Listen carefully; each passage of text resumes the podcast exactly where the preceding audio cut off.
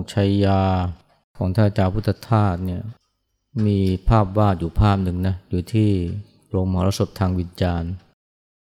เป็นภาพวาดแบบเซนภาพนั้นเนี่ยก็มีเสือตัวหนึ่งนะตัวใหญ่เลย นอนหลับนะพริมเลยนะ ดูไม่น่ากลัวเลย ข้างๆนี้ก็มี ผู้ชายคนหนึ่ง ก็นอนหลับด้วย หัวนี่ก็ไปเกยกับหัวของเสือเลยทีเดียว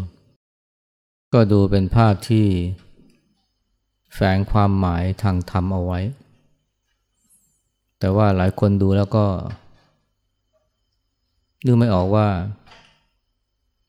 ผู้ว่านี่ต้องการสื่ออะไร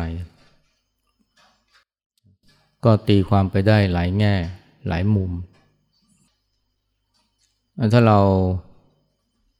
พิจารณาภาพนี้นะ การที่เสือนอนหลับ แล้วชายผู้นั้นก็หลับด้วยเนี่ย มันก็ไม่มีอะไรที่น่ากลัวนะ แต่ถ้าเกิดเสือตื่นขึ้นมาแล้วชายคนนั้นยังหลับอยู่เนี่ยจะเกิดอะไรขึ้น ก็คงจะโดนเสือคำมั่มนะอันนี้ท่านผู้ว่านี่ก็ คงต้องการที่จะสะท้อนนะถึง สภาวะจิตนะของผู้ปฏิบัติจำนวนมาก ที่ปฏิบัติธรรมนะเจริญสมาธิภาวนา แล้วเกิดความสงบ ในตอนนั้นเนี่ยนะสิกิเลสเนี่ยมันก็จะสงบลง เวลาเราภาวนาแล้วเราพบความสุขในใจเนี่ยนั่นก็หมายความว่ากิเลสเนี่ยนะไม่ว่าจะเป็น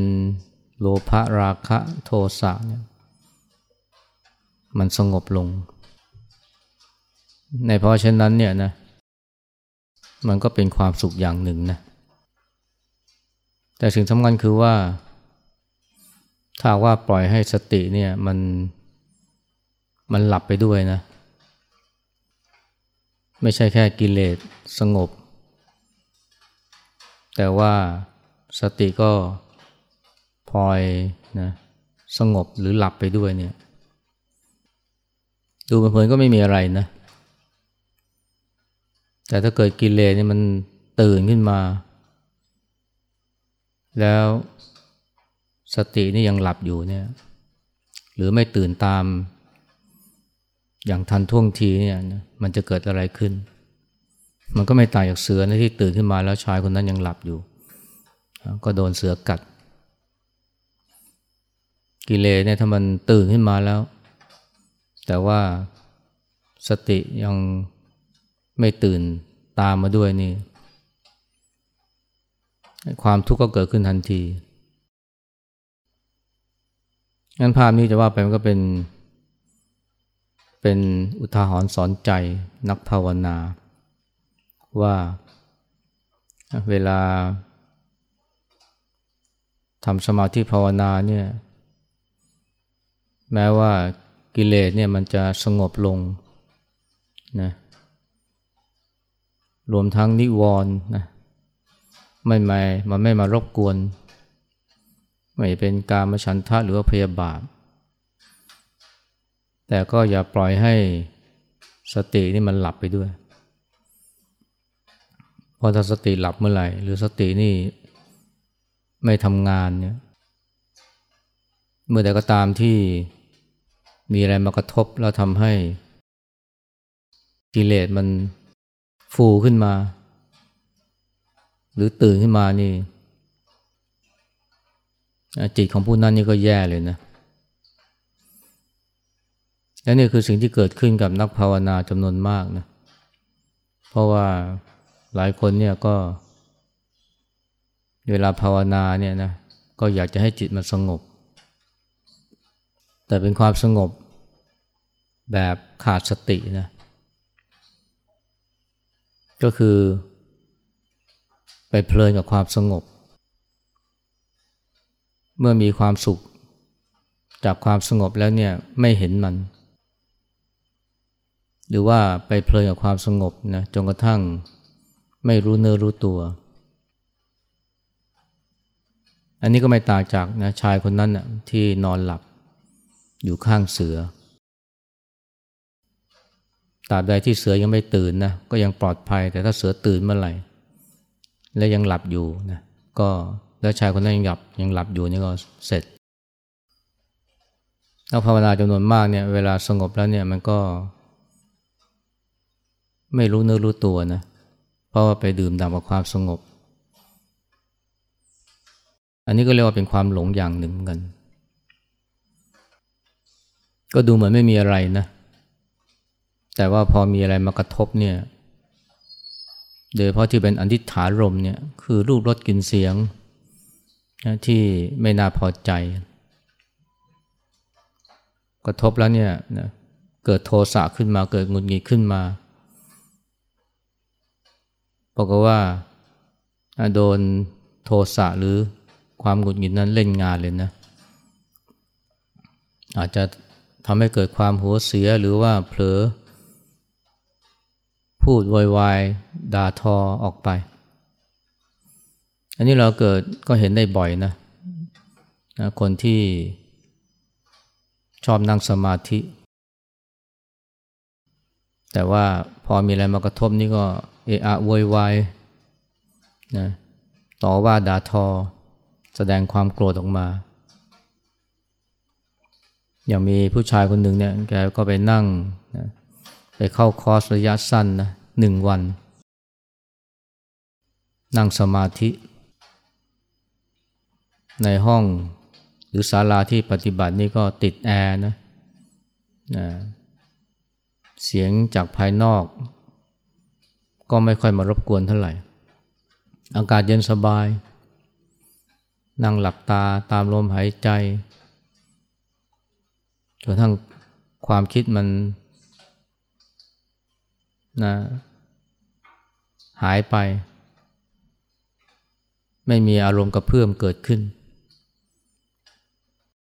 คนอื่นก็เหมือนกันนะ คนอื่นเขาก็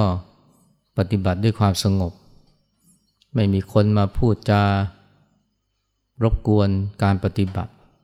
ก็ทำให้สงบได้เร็วได้ไวทำไปได้จนถึงเย็นนะถึงเวลากลับบ้านนี่ก็เดินไปที่รถบอกว่ารถของตัวเองเนี่ยนะมัน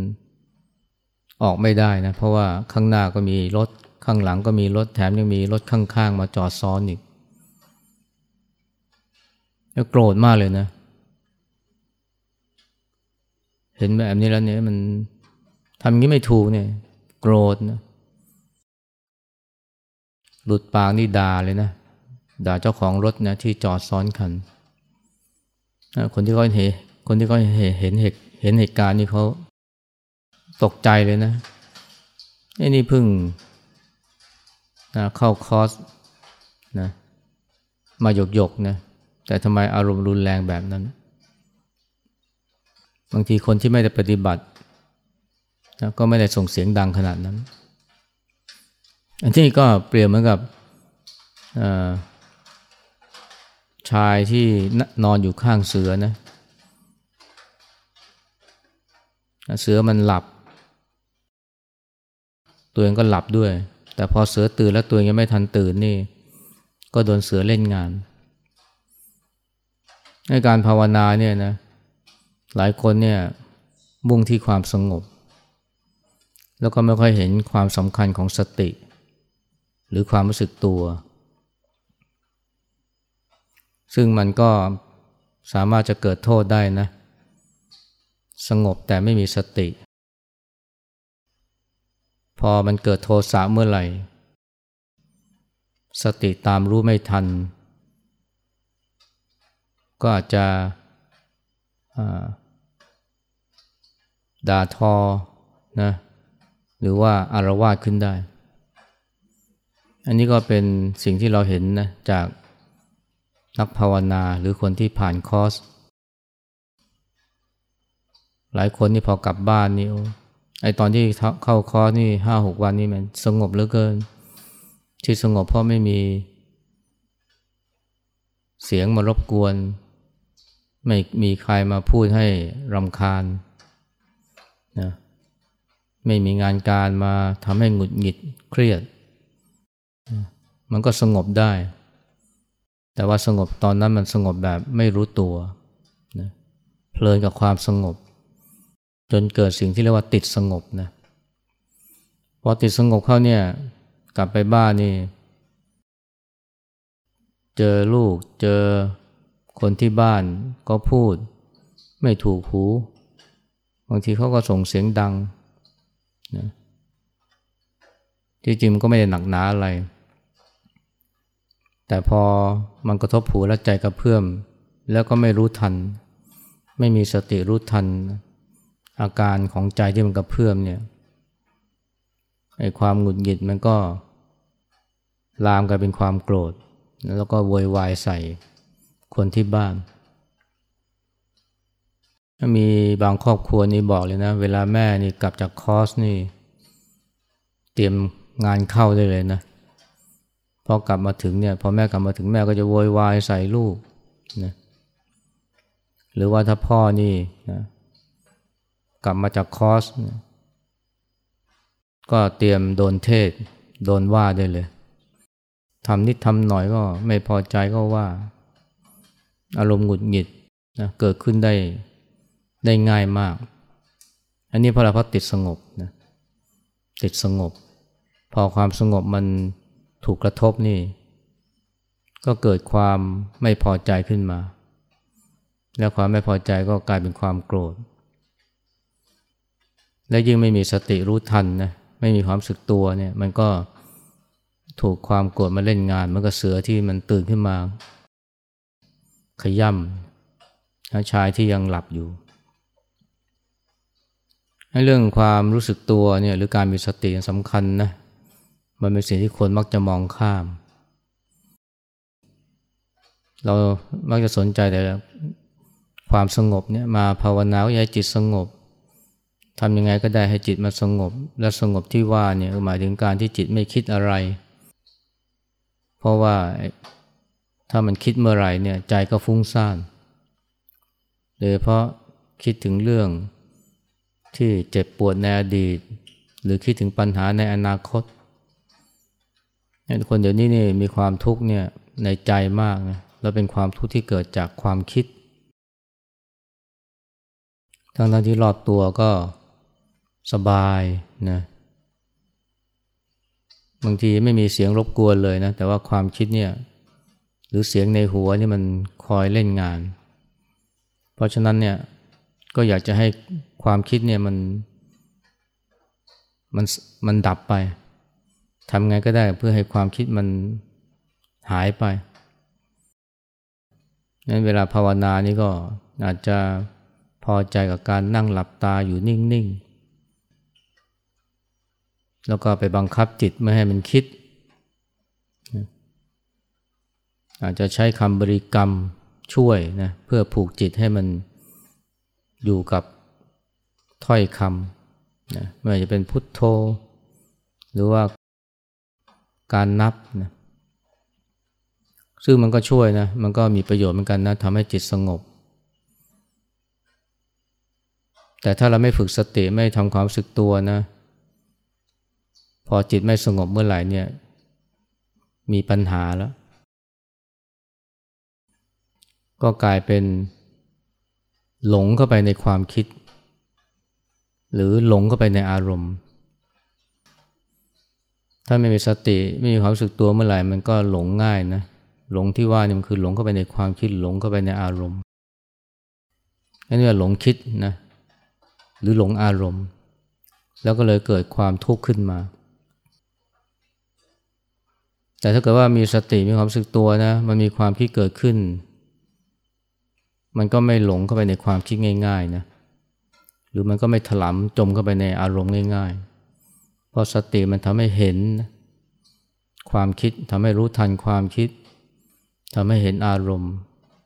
ไม่ถลำเข้าไปในความคิดไม่ถลำเข้าไปในอารมณ์ ไม่ใช่ว่าปฏิบัติแล้วมันไม่เกิดความคิด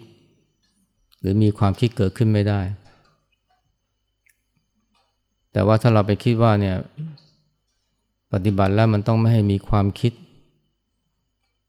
นะแล้วก็ทำอะไรก็ได้ เพื่อไม่ให้มันมีไม่ให้มีความคิดเนี่ยอันนี้เราก็อาจจะเรียกว่าตั้งเป้านี้ผิดละเพราะว่ามันเป็นเรื่องธรรมดามากนะไอ้จิตเนี่ยนะมันง่ายที่จะปรุงความคิด สิ่งที่สำคัญอยู่ที่ว่าน่าจะอยู่ที่ว่าเนี่ยให้เราให้เรารู้ทันความคิด อย่างที่หลวงปู่ดูลท่านบอกนะไอความคิดเนี่ยนะมัน มันเกิดขึ้นในเสมอเหมือนกับลมหายใจนะปฏิบัติเนี่ยเราไม่ได้ปฏิบัติเพื่อดับความคิดนะเอาแค่ว่าเนี่ยให้รู้ทันเมื่อมันจิตคิดนึกไป แค่นี้ก็พอ อย่าฝันทั้งที่ทั้งที่ตื่นนะหมายความว่าจะหลงคิดไปโดยไม่รู้ตัว อันนี้คือสิ่งที่นักปฏิบัตินี่มักจะมักจะมองข้ามหรือว่าไม่ค่อยตระหนักเท่าไหร่ เพราะว่า ไปมีความเข้าใจว่าเนี่ยถ้าเราจะภาวนาให้ได้ผลเนี่ยมันต้องไม่มีความคิดนะหรือว่าสงบโดยที่ปราศจากความคิดที่จริงเนี่ยถ้าสงบแล้วปราศจากความคิดแต่ถ้ามีสติมันก็ก็ยังดีนะ หรือมีความสึกตัว ถ้าเราความสึกตัวเป็นหลัก เอาสติเป็นหลักเนี่ยนะแม้มันไม่สงบนี่ก็ไม่ใช่เป็นเรื่องเสียหายนะสงบก็รู้ว่าสงบนะฟุ้งก็รู้ว่าฟุ้ง อันนี้ถือว่าดี ฟุ้งก็รู้ว่าฟุ้งเนี่ยดีกว่าสงบ แต่ไม่รู้ว่าสงบนะหรือสงบแบบไม่รู้ตัวเนี่ย สงบแบบไม่รู้ตัวนี่มันแย่กว่า ฟุ้งแต่รู้ตัวหรือว่ารู้ทันนะให้ลองมาให้ความสำคัญกับการทำความสึกตัว หรือว่าการมีสติรู้ทันความคิดดีกว่า มันจะคิดมากคิดน้อยก็ไม่สำคัญ อยู่ที่ว่าให้มีความรู้ตัว เป้าหมายของนักปฏิบัตินะ ที่มีประสบการณ์เนี่ยอยู่ตรงนี้แหละนะ ไม่ใช่ให้ดับความคิดนะแต่ให้มีสติให้มีความรู้สึกตัว เคยมีลูกศิษย์นะเป็นพระถามหลวงพ่อชาว่าเนี่ยเวลาภาวนาเนี่ยมันฟุ้งมันเตลิด นั่งสมาธิยังไงนะใจจึงจะสงบหลวงพ่อชาตอบว่าเนี่ย มันเตลิดก็ช่างมัน มันเตลิดก็ช่างมัน เดี๋ยวมัน เดี๋ยวมันเหนื่อยมันก็หยุดคิดไปเองคือท่านไม่ได้แน่ให้ไปไปควบคุมความคิด ไม่ให้ไปบังคับจิตไม่ให้คิดมันจะฟุ้งมันจะคิดอะไรก็ช่างมัน หน้าที่ของเราคือดูดูหรือรู้ทันมัน และการที่เราจะมีสติ ที่ฉับไวเนี่ยมันก็ต้องอาศัยการที่มีความคิดเกิดขึ้นบ่อยๆนะยิ่งความคิดเกิดขึ้นบ่อยๆนี่มันก็เหมือนกับว่าสตินี่มีแบบฝึกหัดหรือมีคู่ซ้อมนะไม่ใช่เป็นสิ่งที่เสียหายเลยเป็นสิ่งที่ดีด้วยซ้ำนะบางทีเราไปเข้าใจว่าการปฏิบัติที่ก้าวหน้านี่ก็คือไม่มีความคิดจิตหยุดนิ่งนะมันไม่ใช่นะ ครูบาอาจารย์ที่เป็นระดับปรมาจารย์เนี่ยนะไม่ใช่ว่าท่านไม่มีความคิดหรือว่าจิตนี่สงบตลอดเวลานี่ไม่ใช่ หลวงปู่เสานี่ท่านเป็น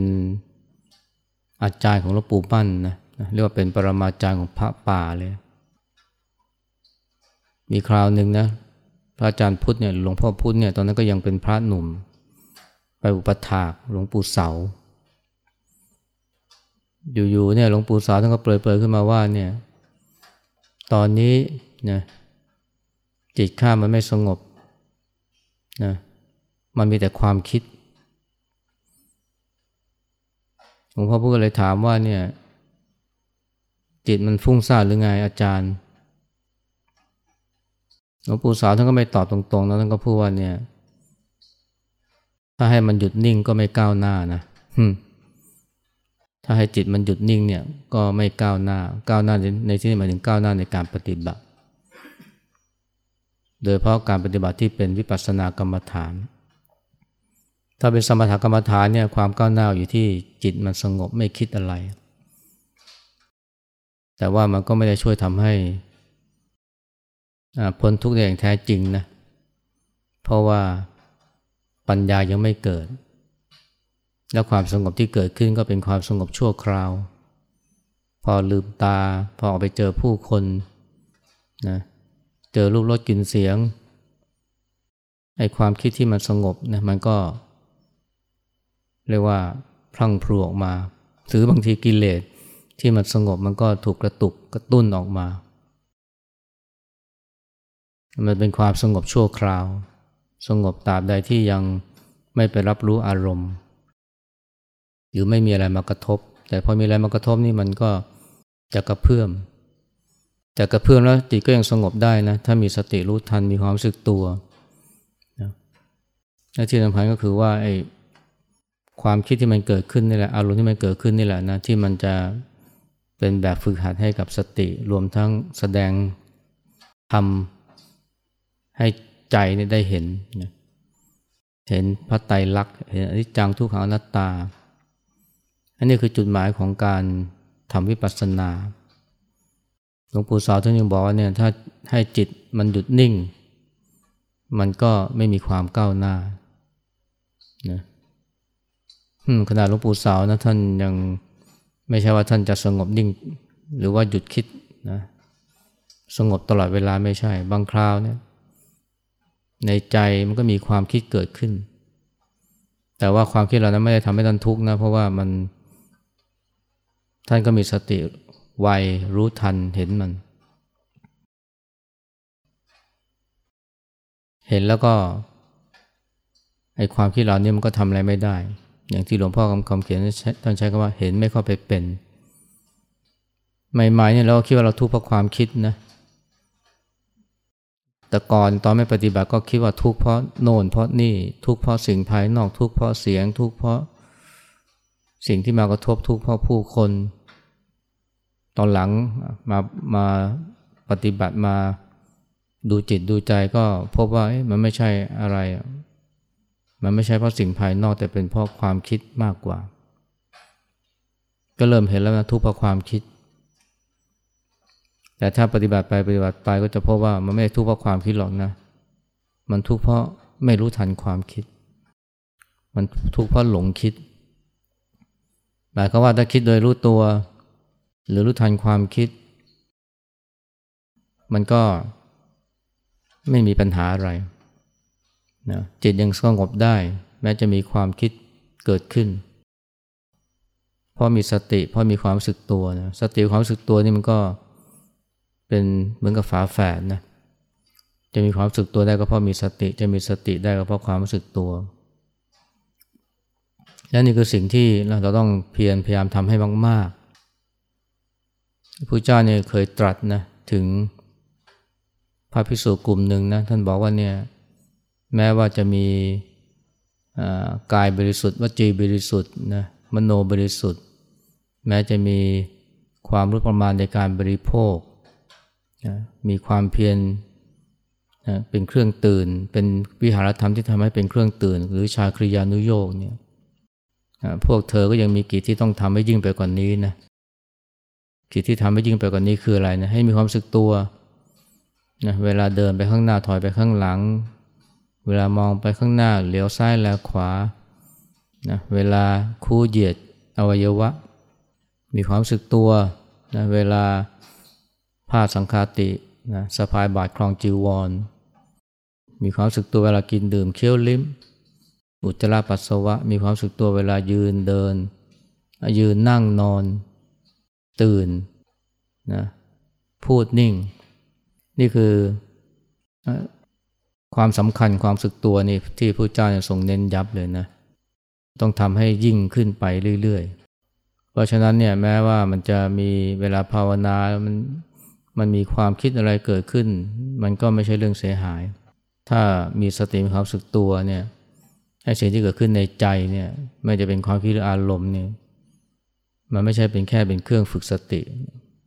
หรือทำให้ความสึกตัวตั้งมั่นมากขึ้นนะแต่มันยังทำให้เกิดปัญญา ซึ่งเป็นจุดหมายของวิปัสสนาเลยความก้าวหน้าเนี่ยมันอยู่ที่ทำให้จิตเนี่ยมันไม่หยุดนิ่งให้เวลาคนที่มาปฏิบัติกับหลวงพ่อเทียนเนี่ยเวลาทำไปเนี่ยจิตมันสงบนะทั้งที่เดินจงกรมทั้งยกมือสร้างจังหวะเนี่ย ท่านก็บอกเลยนะ ให้ทำเร็วขึ้นเดินเร็วขึ้น เพื่อขย่าวความคิดให้มันออกมา เพราะถ้ามันสงบมากๆนี่ไม่ดีนะสงบมากๆไม่ดีมันจะติดสงบ แล้วก็สติก็จะถอยถดถอย ต้องเขย่าให้มัน ให้ความคิดมันออกมาเยอะๆนะอันนี้ก็เหมือนกับที่หลวงปู่สาวบอกนะ ถ้าให้ถ้าให้มันหยุดนิ่งเนี่ยมันก็ไม่มีความก้าวหน้า ถึงในระดับของปรมาจารย์แล้วนี่บางทีมันสวนทางความเข้าใจของเรานะ สงบมากๆนี่ไม่ดี แต่ต้องทำให้มันมีความคิดออกมา เพื่อที่จะได้ทำให้เกิดความก้าวหน้าในการภาวนาโดยเพราะที่เป็นวิปัสสนา